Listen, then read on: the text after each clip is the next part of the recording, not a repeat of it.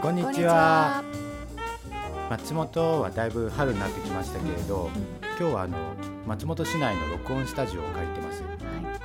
なんか全然録音環境がすごいんだよね。そうですねうん今までのあがたの森の教室とはうん。ガスストーブの音がしませ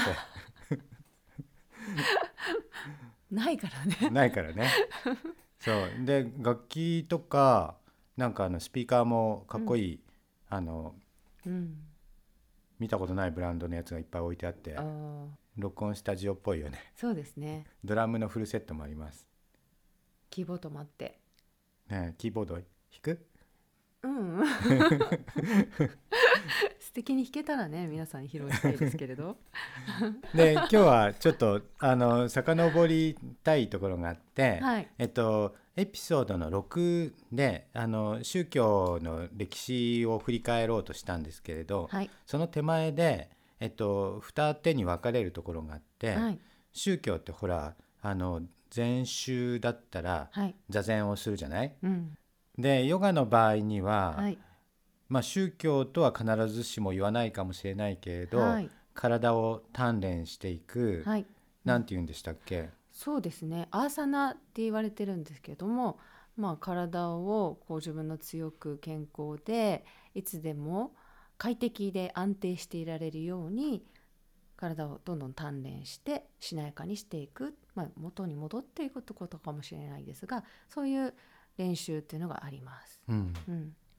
結局仏教も、まあ、座禅に限らないと思うんですけれど、はい山にこもって千日開放業っていうのをやったりとか、うん、厳しい鍛錬を重ねますよね。そうですね。で宗教はエピソード6で言ったのはそういう個人としてやることと、うんそれから宗教が持ってる社会的な接点、はい、社会性みたいなものとはい、 2つあるよなっていう中で、はい、まあ、はい、一旦その個人が何するかっていうところを置いといて、はい、宗教の歴史を遡ってみますねって言って話をした、始めたんですよあ、ねそ。うでしたね。はい、で置き去りにしてきた方があってはい、で個人どうなったっていうことなんですけど でただこの置き去りにしたのは、まあ、順番っていうかあの話す作戦があって で結局その、えっと、卑弥呼とジャンヌ・ダルクを比べたの覚えてますか、そうでしたね。うん比べたんだよね比べましたよね。で卑弥呼っていうのは3世紀の人だし、うんまだこの日本に国もなかった邪馬台国っていう、まあ、それが今の日本とどうつながるのかは考古学者の人が考えてるとこですけどはい。邪馬台国のリーダーでシャーマンだった卑弥呼は、もう彼女の言葉は神の言葉そのものですよ、うんみんな信じた。うんうんうんでも社会が出来上がって、えーっと15世紀のフランスではジャンヌ・ダルクが言ったことを解釈してくれたのははい。教会っていう権威なんだよねあ。ー。そうでしたね。ねその宗教みたいな権威だとか今の文明だとかの中で考えてると、はい。どうしても小さく常識の範囲で考えてしまうようになるんだけれどん、、そうですよね。その小さい常識がなかった時代ね。はい。まだファミリー単位で暮らしてるかくらいで、うんこのユーラシア大陸をホモ・サピエンスたちが旅して広大いたな。はい。時代。 ははい。頼れるものは自分たちだけだったからええええ何かの権威に従って考えるなんてことなかったそわうけでじゃしょうね。そうですね。きっと。ん。ね、うん。でも社会ができて常識ができて文明ができて、うんで今みたいにコンピューターとか AI とか出てくるとうん。そういうものから与えられてる範囲で考えようとするから。うんちっちゃくなってるかもっていう うんところまでお話ししました。はい。であでもそのちっちゃくなってるっていうのを現代的な感覚で言うとエゴイズムうん。自分的主義自分主義うん。みたいなもんだとすると、うん。なんかその自分の体を、えーはい鍛えたり少し辛いことをしたり、はいあるいは精神をなんか統一するようなはい行いっていうのはそのエゴイズムをうまくんコントロールしていくようなことなのかなってちょっと、思思ってたんですよ。うんうんうんまあだから順番としては宗教の発生はい社会の発達はいエゴイズムうんってきてでもそのエゴイズムをコントロールするためのうんさまざまな方法っていうふううんになんか、あの辿ってきた感じなんですね。うんうんうんそうですね。うんうんうんで僕はあの一番最初に話したようにコンピューターの上で意識が作れたらいいなと思うんですけれど、はいえっと、話の途中でもあの触れたんですが、はい意識ってじゃあ何か、うん測定できるような形で意識っていうものがあるかっていう そとうですね。ないうんないからそうですね。だから、まあ、今の段階で言うと測定できないし数値に表せないとしたらそれは、えーないじゃんなっていいうってなっちゃうふになっちゃうんですけれど、でもねと現実問題として意識っていうことはみんななんとなくそれこそ意識して生きてるわけですうんよ。そう思いますよね。うん、うんでそれとエゴっていうのはじゃあどんな関係があるのかなって気になるじゃない。す気にごなるく気になりますね。どななんだろうこれはっていうのはね。そうエゴね、本当に思いますう。ん、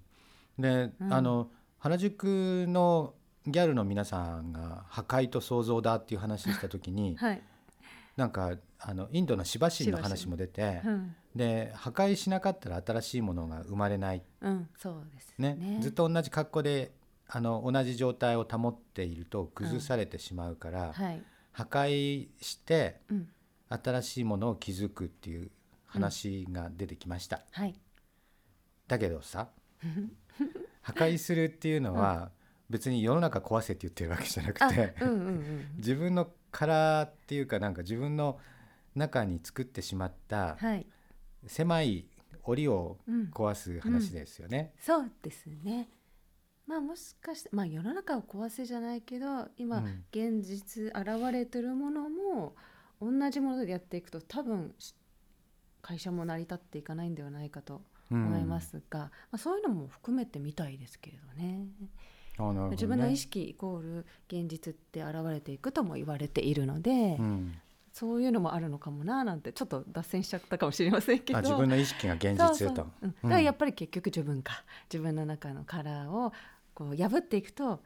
新しい発想が生まれるからそれがどんどん世の中に反映していくっていう風になっていくのかもしれないです。うんうん自分が思ってるものが確かに現実だっていうふうに頭では理解されてて、はい、でもそれとうん隣にいる人が思ってる現実とは、うんいつもちょっとずつずれてて同はいじじゃないんですよね、そうですよね。見てる場所が違うもんね視そう点がです違よう、ね、ん感じることも違うしね。そうそうなんかよくほらあるじゃない職場に、えっと、きつい人がいてう、ん、嫌な感じと思う時 に嫌な感じって思う人と「えいやあれはちゃんとこういうことで言ってくれたんだよ」みたいに言う人と、うん、一つの言葉をとっても受け止め方全然違って、そうそうはいでそれが心の中でなんか処理されてはいその人の現実の経験になっていくと、そうそうですうんね。あの時叱られたって思う人あもそうですよね。あの時注意されたって思う人も、うんあの時アドバイスをしてくれたって思う人も、いい話聞いたとかねいい話聞いたとかね思う人と違いますよねあの人いい人やって全然違うんだよね。本当にそうですそうだからうんなんか受け止め方によってうん現実が変わっちゃう、はいでそれが頭の中にメモリーとして記録されちゃうからはいまたそれによっても経験が変わっちゃうんだよね、そうなんですよねだから叱られた経験ってなるか助けられた経験ってなるかでもう全然違うじゃない、全然違いますようねん、ねうん、で不思議だよね本当に本当にそうそれがまあ自分自身のことを知るエゴの一つなのかもしれないなとは思いますね、うんそこで自分の意識がどう判断しているかっていうことで全く幸せ度が変わってくるっていう、ね、不そう思だよ議ねですよ。だからうんなんか日々命のやり取りみたいなすごいあの厳しい生活を送ってた時代の人がいるわけじゃない、うんはい、戦国時代の武将とそうかだねな本当んにかあの本当すごい大変負けたら死んじゃう的な、うんあの世界を生きてた人ってたちにとっては、座禅をして、うん心を穏やかにして、うん自分がこの、まあ、数日例えばなんか戦の中にあったとして、うんそこで自分が行ったことは何なのかって振り返らないととてもじゃないけどその翌日を過ごせなかったかもしれないし、うんもっと長いレンジでこの10年自分は何したんだろうんうっていうふうにうん考える上で瞑想したりうん座禅を組んだり、はい、はいあの龍安寺だっけ石庭うん石の庭を見て、はいうんうん、で考えるっていうのは必要だったのかもしれないね。そうでしょううね、あれをだからさ今の中学生が修学旅行に行って先週のテストの点をくよくよ悩む のは多分使い方的にはちょっとあの小さく使いすぎてる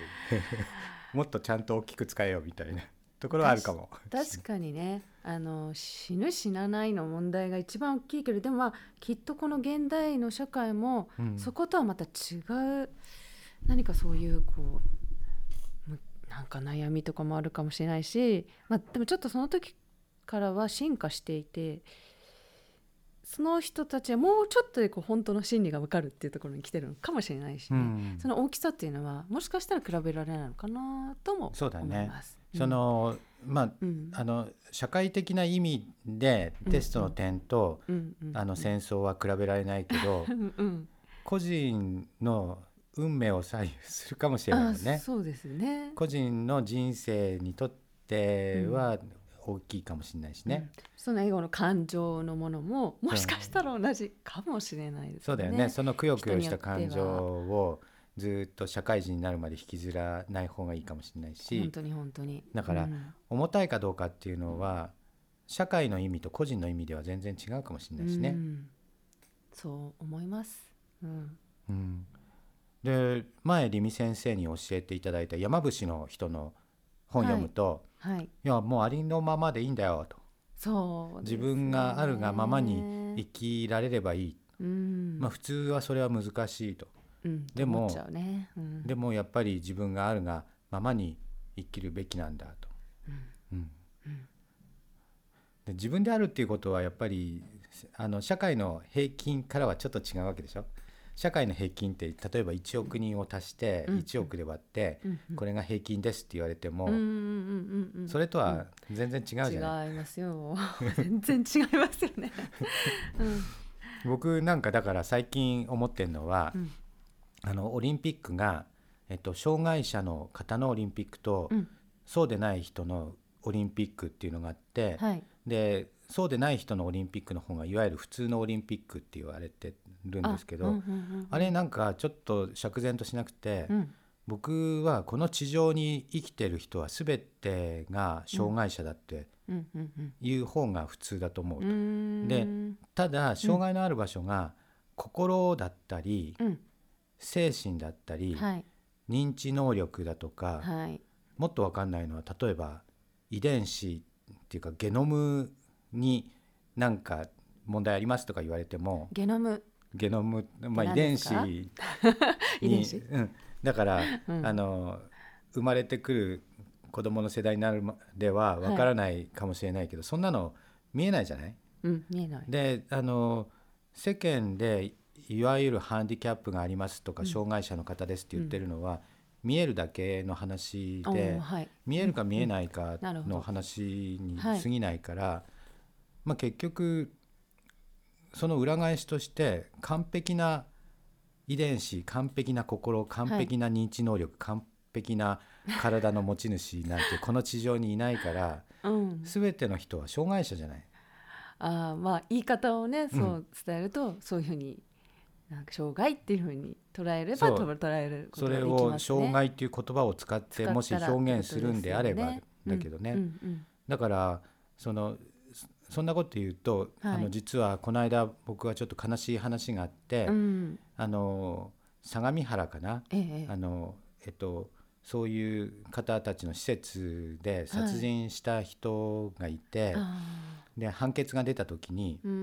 ん僕はその人も心に障害を受けてる、うんあるいは認知能力に障害を受けてるっていう意味では、うんうんうんあの普通の人ということよりは障害の程度が重いと思うんですよ、特に心とかね。うんうんねうん、でもその人のロジックが障害者の人たちはこの世にいらないんだっていうロジックでその人が犯罪を起こしたと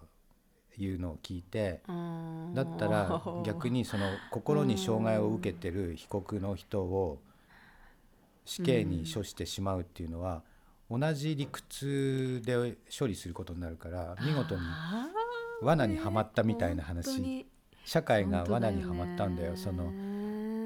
ある人は体に障害があってある人は心に障害があっていどちらも障害を帯びてるから、そのの人たちが両方とも社会に必要なんだっていう姿勢を保つためにはうんどちらの人たちもうん生かしていかなきゃいけないんだよねそうですねだから死刑にすることは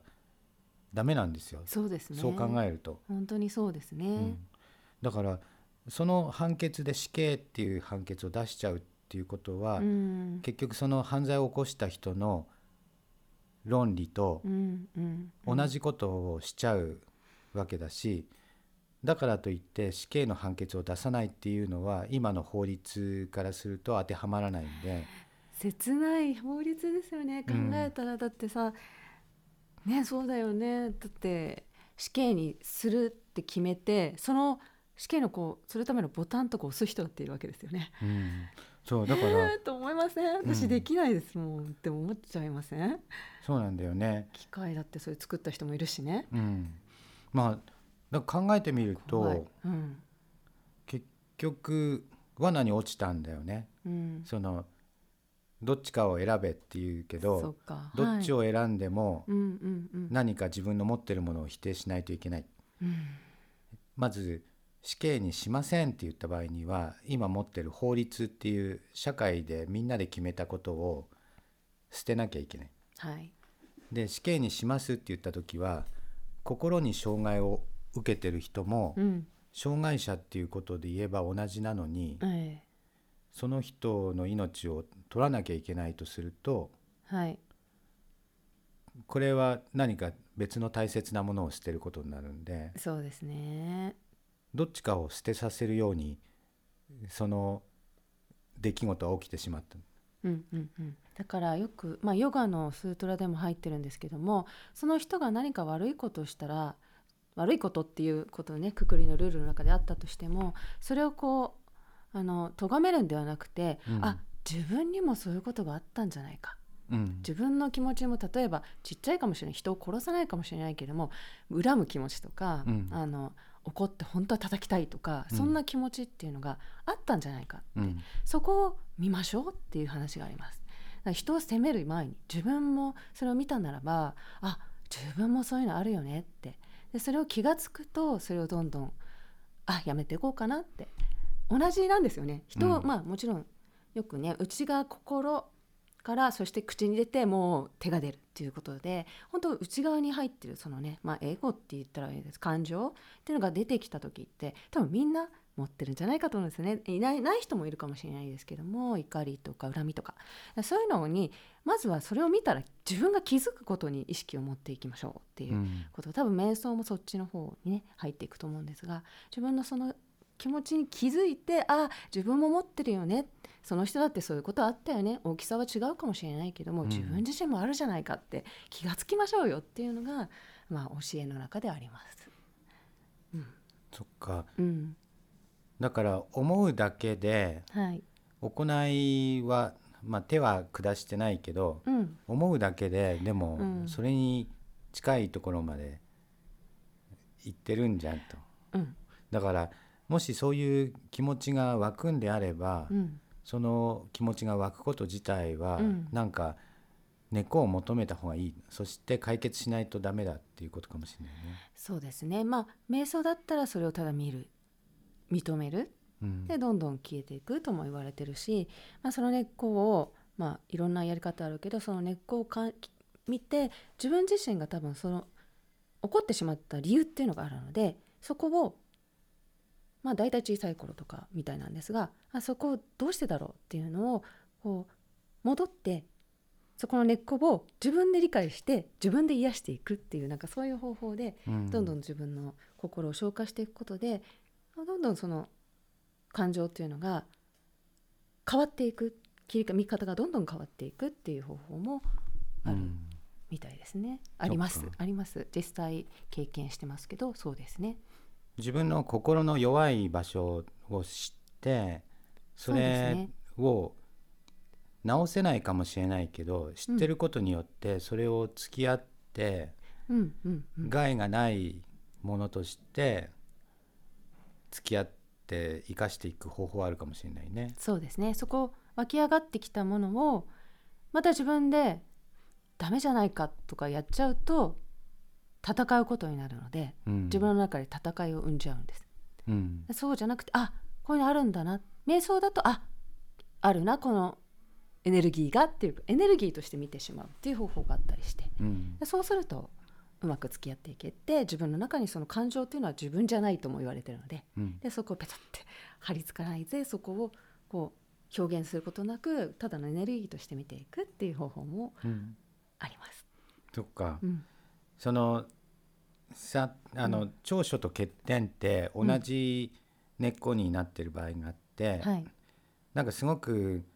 欲望だなっていうこともあるけれどそれは良くなりたいっていう願望から発せられてる場合にははいそれってあれじゃないね、そのそれをもしなくしちゃったら、うんうん、もう、えー上向きの努力しなくなっちゃうかもしれないよね。もっと良くなりたいっていう、うんうん欲望、欲望だ、うんこれダメやんっうて言って、あそうそう捨そうてたらもう現状維持でいいですみたいになるとそうですよねそうすると何かを改善しようっていうエネルギー湧かなくなっちゃうかもしれないもんね。そうですそうですよ、うん、僕なんかそういうことで言うとあの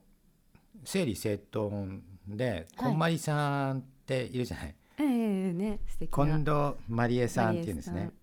さんそうですなんか妖精みたいな妖精みたいな、本当に可愛いね、今アメリカのテレビに出てくる時もピョンとかって出てくる感じなん でねほぼあの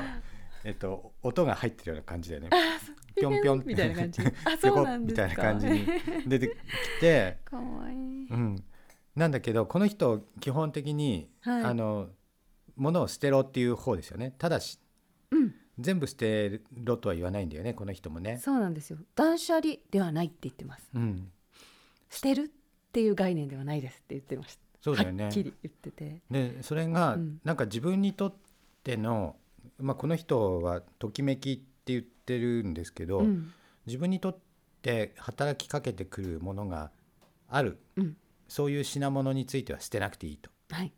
なんかピピってくるやつだよね。それを残すって言ってますうん、ここが違うみたいです捨てる捨てないっていう概念は一切なくしてください的な感じですそうだ から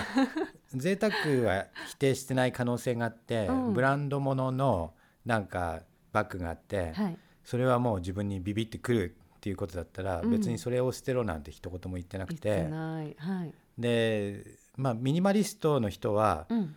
えっと、そういう贅沢品は捨てた方がいいですみたいな あのすごくストイックになる傾向あるのに対して、うんうんこんまりさんはうんいやもう心が刺激される、まあ、ときめくやつうんそれ取っとけばいいじゃんと。うんうんうんでそうでないものが山ほどあるそうですよ家の中見回してみれば まあ昔ときめいたかもしれないけど今ちょっと違うなっていうのも含めると、山のようにあるから、うんまずその山のようにあるやつはうん捨てちゃえと。で本当にあの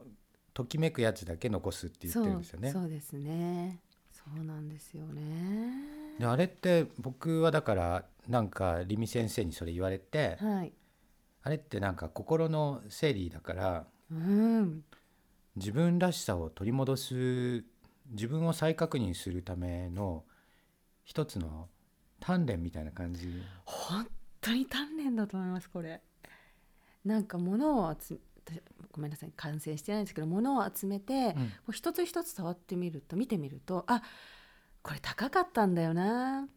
あんまり着ないけど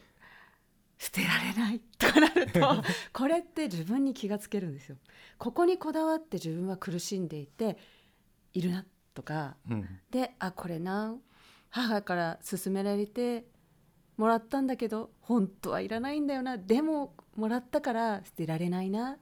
ていうのは結局その人の目を気にしているとか、その人からもらったからそうしなきゃいけないとか、うんそういう気持ちで自分はいつも持っている。うんうんそれっていつでも多分物だけに対してじゃなくて全てのことに対してそういう癖があるよねっていうのに気がつけるんですよ。そうだよね。すごいと思って、うんだからそれを手放すことにその物様を使っていく本当にそういう自分で今まででもそういう自分で生きてきたから、まあ、そんな自分を否定してしまってはいけないから最後にもうこれはじゃあそういう気持ちも断ち切る意味でありがとね今までありがとね自分は今まで作ってきてくれた概念だからそれを否定するんじゃなくてありがとねさようならって言ってそういう気持ちとも手放していきましょうっていうね、ほんうんことなんですよね。なんかそれってうん結局は、うん例えばここにあのすごく有名なブランドのものがあって、うんえーまあ、買った時高いじゃなうい、ん、高いんでですよ。これ捨てらんないなって思ってるのは、 うん、結局高いしではもい高い理由はそれがこの社会では有名なブランドのものだからうん、高い、うん、でそれが捨てられないっていうのは、うん、うん、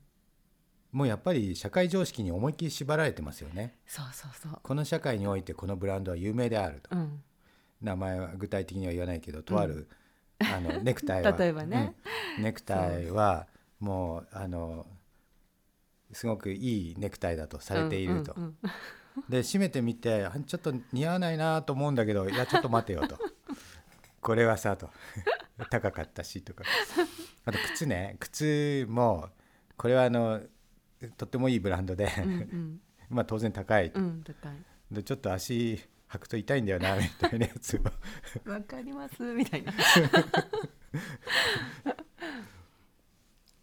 であのだから社会の常識というよりも自分の価値でうんそれは自分の価値に照らした時に、うん本当に好きですかっていうことをこんまりさんはあの目を見て言ってくる感じですよね。そうですね。視線をそろさず言ってくる感じですよね。本当にまっすぐ、まあ、お会いしてないけれども、まっすぐだなって。うん、もう一ミリのこうブレがない感じがすごいそう伝わってきます。えそれ好きなのって言われると「いやちょっと待ってで も、デモが始まりますよね。」そう きっとデモがきっとね自分の中の回ってる、縛ってるものなんだなってね。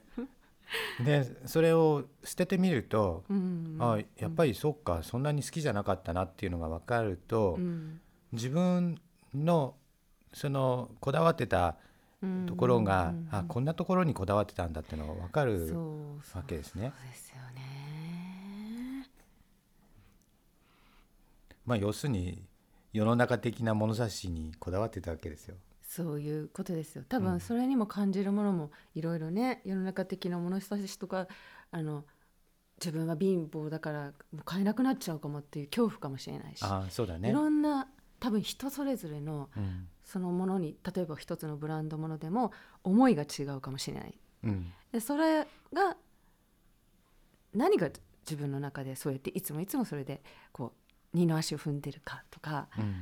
本当にあるがままにうん山伏の人じゃないけど、あるがまま生きるための二の足をうん自分を信頼できないとかねそういうことにつながっていってるのかなっては思ったりしますけどそうだねね。確かにうね、んうん、だから宗教だけじゃなくて、うんまあ今形の上で宗教っていう形をとってないけれど、うん自分の心と向き合う方法はあって、はいこれ定義が逆で、うん自分の心と向き合うような手段を広くみんなに伝えてるものが宗教だっていうふうにうん改めて考えてみると、うんこんまりさんがやってる活動って、うんその現代的には宗教でうん自分の心に向き合う方法を片付けるっていう手段によってはい世界中に広めてる活動じゃない本当にそう思います。うんね、でそれによって意識が変わると。うんでここであの重要なキーワードの意識って出てきたんだけどはいなんか意識って外から操作して変えられるものなんですよね。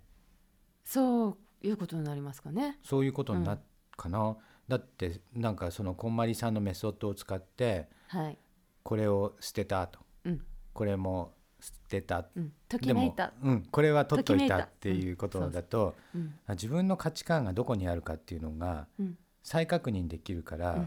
それによってノイズにこう埋もれてた音をあのノイズを取り払って、はい本当の音をこう拾い出してくる感じじゃないあそうそうですよね